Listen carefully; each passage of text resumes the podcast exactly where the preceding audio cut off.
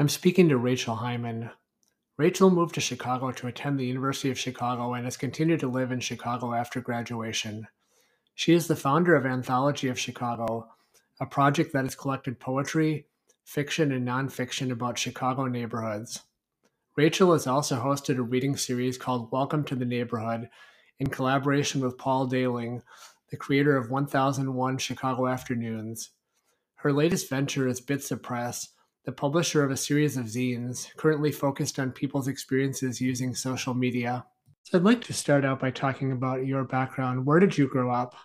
So I was born in Chicago, born but not raised. I was born in Hyde Park. Mostly grew up outside of Baltimore, actually. My parents moved around a bit and they're back there now, but spent most of my childhood in Baltimore and then four years in Champaign, Illinois. Not college like most people, but high school. So I'm bounced around a bit, but kind of Midwest, East Coast. What was your experience of growing up like in Baltimore? Yeah, great question. I'd say it was pretty idyllic in some ways, maybe like close to like a typical suburban existence. So I guess it feels a little different because when I think suburbs, I think like suburbs have such bad associations for a lot of people, or they're boring, or they're staid, or something like that. But yeah, I mean, my house was like on a cul-de-sac. We knew all our neighbors. We kind of were in a community there. So yeah, I think when I was growing up in this area, like I was somewhat aware of my surroundings and other people and that kind of thing. But it was also like uneventful in like the best way, I guess, like uneventful in the way that it creates a lucky childhood, I guess, in some ways. How would you say that experience has then shaped you going forward? So one thing that was kind of interesting actually just moving around a couple times was the big move was when I was about like 13 or 14 from Baltimore to Champaign. And I was just kind of, like I said, curious about my surroundings. And I noticed, like, oh, like we grew up in this like strong Jewish community in Baltimore. And it was kind of a given that you knew people who were religious or who celebrated the high holidays or stuff like that. And just like culturally, I would say that area and the East Coast felt different from the Midwest, where like I was one of a few Jewish people in my class so I think right around then, like right around that move, was when I started just kind of, you know, maybe having some more curiosity about the world around me and the community and the place I was living. And I'd say like high school, high school and college actually were sort of fundamental times in like opening up my worldview and just kind of stoking that curiosity about the places I was living in and my experience and other people's experience of those places. And what eventually brought you to Chicago? So I came, I guess, back to Chicago for college. I went to University of Chicago, so kind of um, round trip back to Hyde Park. And yeah, I have a big like family connection to the university. My parents went there, my brother went there, and so in some ways, like I felt like oh, I was like destined to go to this place. But I went there because I wanted to go there. It would be hard to imagine being anywhere else or going anywhere else. What was your perception of Chicago coming back as an adult? Yeah, great question. So, Hyde Park is such a weird place. So, people talk about it as a bubble or as an island. And I think that those are accurate in many ways. And I think that kind of reflects how people or students, maybe in particular, feel about their time in Hyde Park or their time in Chicago. So I just remember, like, right off the bat, orientation week, very first week there, like, being warned like oh don't walk to the green line like even though it's like the one l line that's close enough to hyde park to walk to it's like you have to like be aware like anywhere south of 60th is not safe. So there was already this kind of keen awareness i think that was like being imparted upon me about the city and the neighborhoods and the neighborhoods that were fun to go to and interesting to go to which were like largely places on the north side like off probably the red line. Like we would I take these occasional train trips to like Lakeview, but we called it Belmont because the stop was like synonymous with the area for us. And so I think, like, on the one hand, there was very much an awareness of like, yeah, Hyde Park has this really checkered past, and the university in particular, with like their role in urban renewal and the way that they're still expanding out their footprint and the way they've treated like the neighbors and the community people on the one hand there was awareness of that but there was also like well, why would you want to leave? Like everything that you could possibly want is like here within the like walls of the campus. When did you become aware, sort of, of the history with Hyde Park and all of that troubled past with the university? So I think a lot of it was kind of maybe my second, third years there. I started college as a linguistics major and then kind of within a year determined I didn't really want to keep pursuing that. So I spent the next like year to exploring different majors, taking different classes. And a lot of those classes were in geography, which is what I ended up getting my degree in, or sociology or public policy. And so a lot of them were kind of focused on like understanding the city and we would learn about like the Chicago school and their like role in kind of shaping this field of sociology, I think it was. And yeah, I think it was kind of this like weird sort of circular process where I was becoming more curious about the city and its neighborhoods. And I was learning about these things more as I was taking classes. And so it kind of like led to this like virtuous feedback cycle where I was studying the things that I was curious about and I was curious about them because I was studying them. So some of it was like self led, I guess I would say, like not just through classes, but also just kind of being aware of protests that were going on around like the university not having a trauma center and just like kind of some like situational awareness of what was going on beyond just like the walls of the university, but within like Hyde Park as a whole. And how did that growing awareness play into your decision to then decide to stay in Chicago after college? I think that in some ways, then and now still, I felt this like investment in the place I was living. And that's something that's, I guess, been kind of constant for me as I like moved through adolescence and adulthood. I think I care about the place I'm living and I care about, without trying to sound too naive about it, but like care about things like equity and justice and making sure people have access to resources. And so, you know, it's so interesting. Like a lot of people I went to school with, like some of them might have been from around Chicago or the Midwest, but most of the people at this point feels like they've moved on. They don't live in Chicago anymore.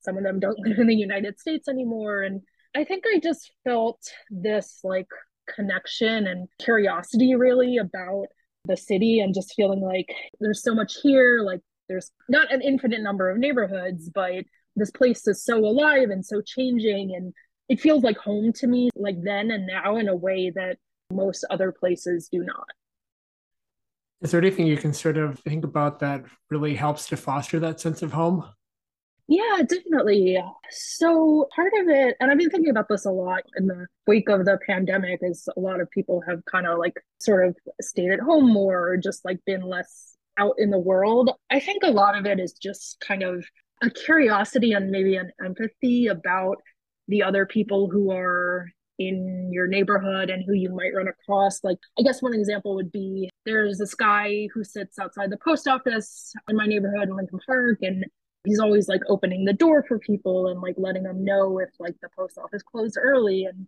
i compare that to like hyde park where at this point there's like private security guards on like many corners around the campus. I'm like do you really see like homeless people in hyde park? Well i guess like maybe around the like outer edges but like certainly not on campus. You just don't see that and i think like for whatever reason like maybe because i see him every time i go there and i worry about him I worried when I didn't see him for a while in the winter. And then when he was back, I felt relieved that he was like there and was okay. So I think part of it is just caring about things and people in the world that's like outside of your sort of narrow band. Like another example, I remember I met somebody back like around college times and he was living in Logan Square, which could be a whole conversation. And he said, I don't really like to go east of Western or south of Armitage or something like that. He was kind of just saying he likes to stay in his neighborhood. And that's just really stuck with me. Like, it's such a narrow perspective. People jump to all kinds of conclusions when you say where you're living because it's like, oh, you live in such and such neighborhood. You must care about such and such things. And I'm interested, I guess, in how places are shorthand for like people's values and priorities, but also how like things go so much deeper than that. And in some ways, like, yeah, it's a privilege to like have your choice of where to live or to like pick a neighborhood and like be able to afford living in a particular neighborhood or whatever. So yeah, I think to circle back around to your original question, which I think was about like how to sort of form that connection, I think, with like the place you're living in. Part of it is just getting out there and like having the curiosity and having a spirit of exploration and like not letting fear or assumptions overtake you because like when i lean into those things like the fear or the assumptions i find like oh like maybe i don't want to leave my house or like go in a particular area or something like that it's kind of like learning to balance like those fears with like genuine curiosity i guess and I think when you were talking about the gentleman outside of the post office, it kind of brings home that fact too that when you build connections with people, that starts to break down a lot of those assumptions. Yeah, that's a really great point. Like when I think about like Hyde Park and just how segregated, I guess would be a good word for what that neighborhood is within itself and compared to surrounding neighborhoods. And like I was saying, from day one, they were sort of enforcing that feeling of like be afraid of the like areas around you and these areas are not safe. And that's not to say like there's not a grain of truth that like some places probably aren't safe for a 18 year old college student to be walking around at night but i think that like kind of trying to move through that fear and those assumptions and just like really be face to face with the people around you and like treat them like people treat them how you would want somebody to treat you especially if you were in a hard situation like it sounds so silly and so naive and like oh golden rule and all that but i really think there's something there about not just like limiting your perspective to your own narrow circle. When did it really become a realization on your part too how people don't have those choices necessarily and how you're really privileged to have those choices? So I think part of it was there was kind of this developing conversation over the last like decade or so i would say about being aware of your privilege and things you can do to like mm. help. If you have resources. How do you help spread those resources? So part of it i think was cultural but then i think part of it also just kind of came through like lived experience if that makes sense and like just generally being a reflective person and thinking about like what it meant to be in this like very much ivory tower in Hyde Park surrounded by like neighborhoods that were not like that. An example would be when I was in my senior year in college, my apartment in Hyde Park got broken into, my laptop got stolen, some other stuff got stolen. And I thought about that a lot then and now. It was like, yeah, this was really not great, but like I wasn't upset. In some ways, I wasn't mad at the people who did it because I sort of understood like, why do people steal things and sell stolen things? It's probably like for need of money.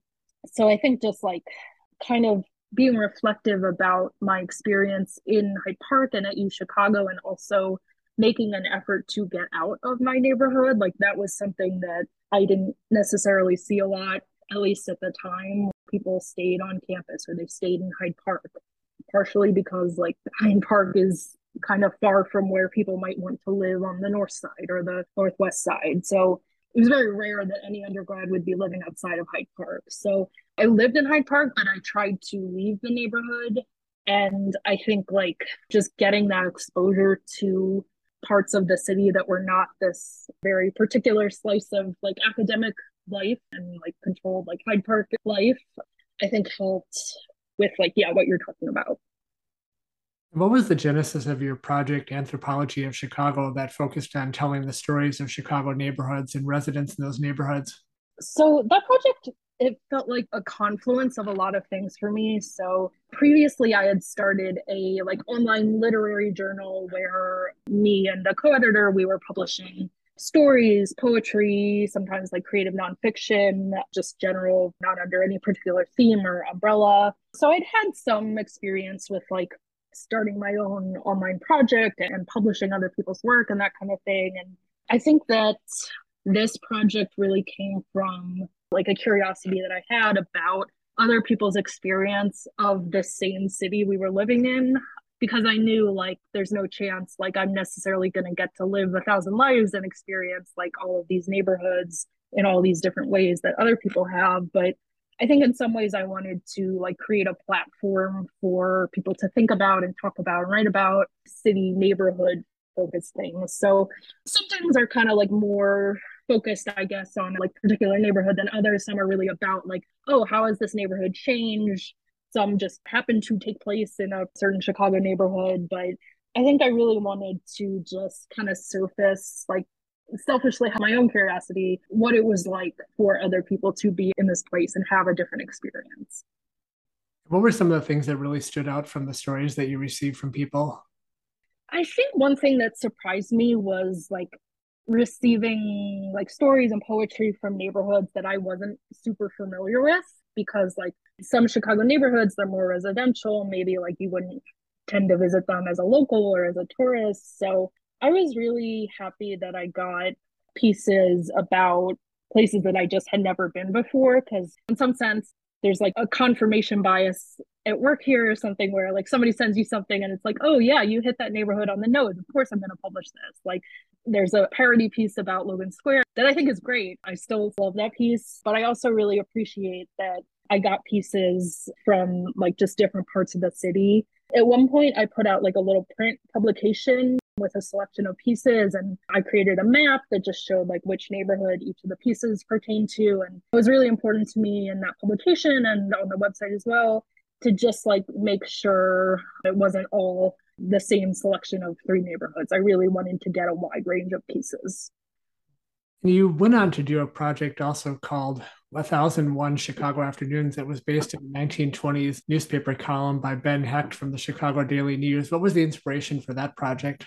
Quick point on that. That was Paul Dailing's project. Paul started A 1001 Chicago Afternoons. I collaborated with Paul on a reading series called Welcome to the Neighborhood that was in some ways like a live storytelling version of my project, which was Anthology of Chicago, and his project, which was 1001 Chicago Afternoons. But I think we really kind of like joined forces because it felt like we had almost the same curiosity about the city and about like surfacing stories of the city. We just kind of had different angles. So paul wrote like literally 1001 little pieces about areas of chicago and just his experience like meeting people in chicago and like going to new neighborhoods and stuff like that. And then for me it was kind of largely like publishing other people's work but it felt like yeah we both had just kind of this insatiable interest in what was under the surface for other people in the city one of the things that I've realized living in Chicago is that our focus on neighborhoods gives us both, I think, some strengths as a city and it also contributes to some weaknesses. What are some of the ways in which you think our neighborhood centric view of Chicago is kind of something that both helps us and hinders us? Yeah, I love that question. So I think that it helps us because it's a more granular unit of understanding and it helps us like kind of make sense of and find identity in a place that has several million people and that can feel really lonely and overwhelming at times. It's not New York, it's not LA, but it is Chicago. It's a big, big city. So I think like people find identity when they think about their neighborhood, they find pride, they might connect with their neighbors over the shared space. I think where it kind of can flip the other way is so there's a couple different things. So one is like this kind of shorthand I was talking about where people think, oh, you live in X neighborhood, so you care about XYZ. And it's just kind of reductive. Like that's the thing I've noticed is when people sometimes identify you with your neighborhood in a way that like doesn't allow you to be a full person. It's just like, oh, you live in Logan Square, so you're a hipster, whatever, like just lazy kind of shorthand like that. I think that also I probably spend too much time on Nextdoor, that like neighborhood app, which is just not really the best place for anyone to be spending time. But sometimes people are protective of their neighborhoods. They're like opinionated about their neighborhood in a way that feels harmful or that I guess I don't agree with. So like people talk about bike lanes or bicyclists. Like that's always a hot topic there. Or people will post footage from their like ring cameras and talk about like oh like somebody walked by that looks suspicious like on what basis? Like we all know you're not saying it but like i think that the strength is kind of the weakness is maybe what i'm getting at with the neighborhood way of understanding things. Like it's both a point of identity and a point of pride but can also be used as a tool of exclusion or a way to make stipulations about who doesn't seem to belong in this neighborhood one of the ways I've seen that play out is really in fights over local control of zoning, particularly around the provision of affordable housing in neighborhoods that haven't necessarily traditionally had a lot of affordable housing. Yeah, I think about that a lot actually. So they're building like a bunch of senior housing down the street where I live and sort of kind of just went up really fast. I wasn't really sure if there was like a debate over it. My thesis in college was about gentrification in Pilsen, which like has been there for a while and is still kind of a hot topic now. And there's been kind of efforts to build more affordable housing, but there's like set asides where developers will set aside a certain percentage and it's tough. I mean, like affordable housing, there probably wasn't enough 10 years ago or whatever when I was writing that thesis. And like it's certainly gotten worse now. It's like people will own a house and suddenly they like have really certain ideas about like property values and their own property values and what will raise it and what will lower it. And it's kind of sad. Like I own a condo, so like I guess I understand where people are coming from, but also like the housing crisis I think about this a lot when I just like think about and see like what's going on in Chicago, like crime wise. And in some ways, it's a complicated problem, but in other ways, like it's not actually that complicated. And we were talking earlier about feeling invested in your city and your community. And it feels like maybe as you get older, like somehow like you sort of lose your empathy or you lose your like youthful idealism or something and you just get really vicious on Nextdoor or something like that and I'm kind of hearing myself talk and I'm like, well, I know it probably sounds naive, like that I'm talking about these things around feeling connected and caring about your neighbors and that kind of thing. But also, like, I hope I don't lose that because, like, that's kind of like the important thing at the end of the day. You can care about yourself and your family, but you should also care about the other people in the place you live. Like, that's kind of how I feel. Right. I think a lot of what you're describing with that tension between sort of caring about yourself versus caring about others is really kind of a microcosm of what we're experiencing as a country right now, it feels like. Yeah, gosh, that's such a great point. Like the pandemic brought a lot of this stuff to the forefront and about how like your choices might affect other people and their health and it's hard to make decisions when you don't have a really clear picture of like what could happen or your own risk compared to other people's risks. So I think it's something a lot of people are working through, and I really hope that we end up in a better place. But I guess only time will tell. In closing, are there any projects that you have coming up that you'd like to share with our listeners? Yeah, thank you for asking. So, kind of continuing with the theme of publishing and publishing projects, I have gotten really interested the last few years in zines. So, I'm not sure if something that your listeners are familiar with, but just as a quick summary, zines are kind of short, self published pamphlets about anything you could possibly think of. So I put together a collaborative one about social media and people's different experiences on social media apps. So I put all those out under like a little project called Bitza Press. That's B I T Z A Press. So the website is just bitzapress.com. Instagram handle is Bitza Press. So I'm always looking for collaborators or contributors, that kind of thing. So if people are interested in self publishing or zines or any of that, please reach out. I would love to talk about this. And yeah, I think that is all I have. Thank you so much for your time and for interviewing me. Thank you too. It's been a pleasure.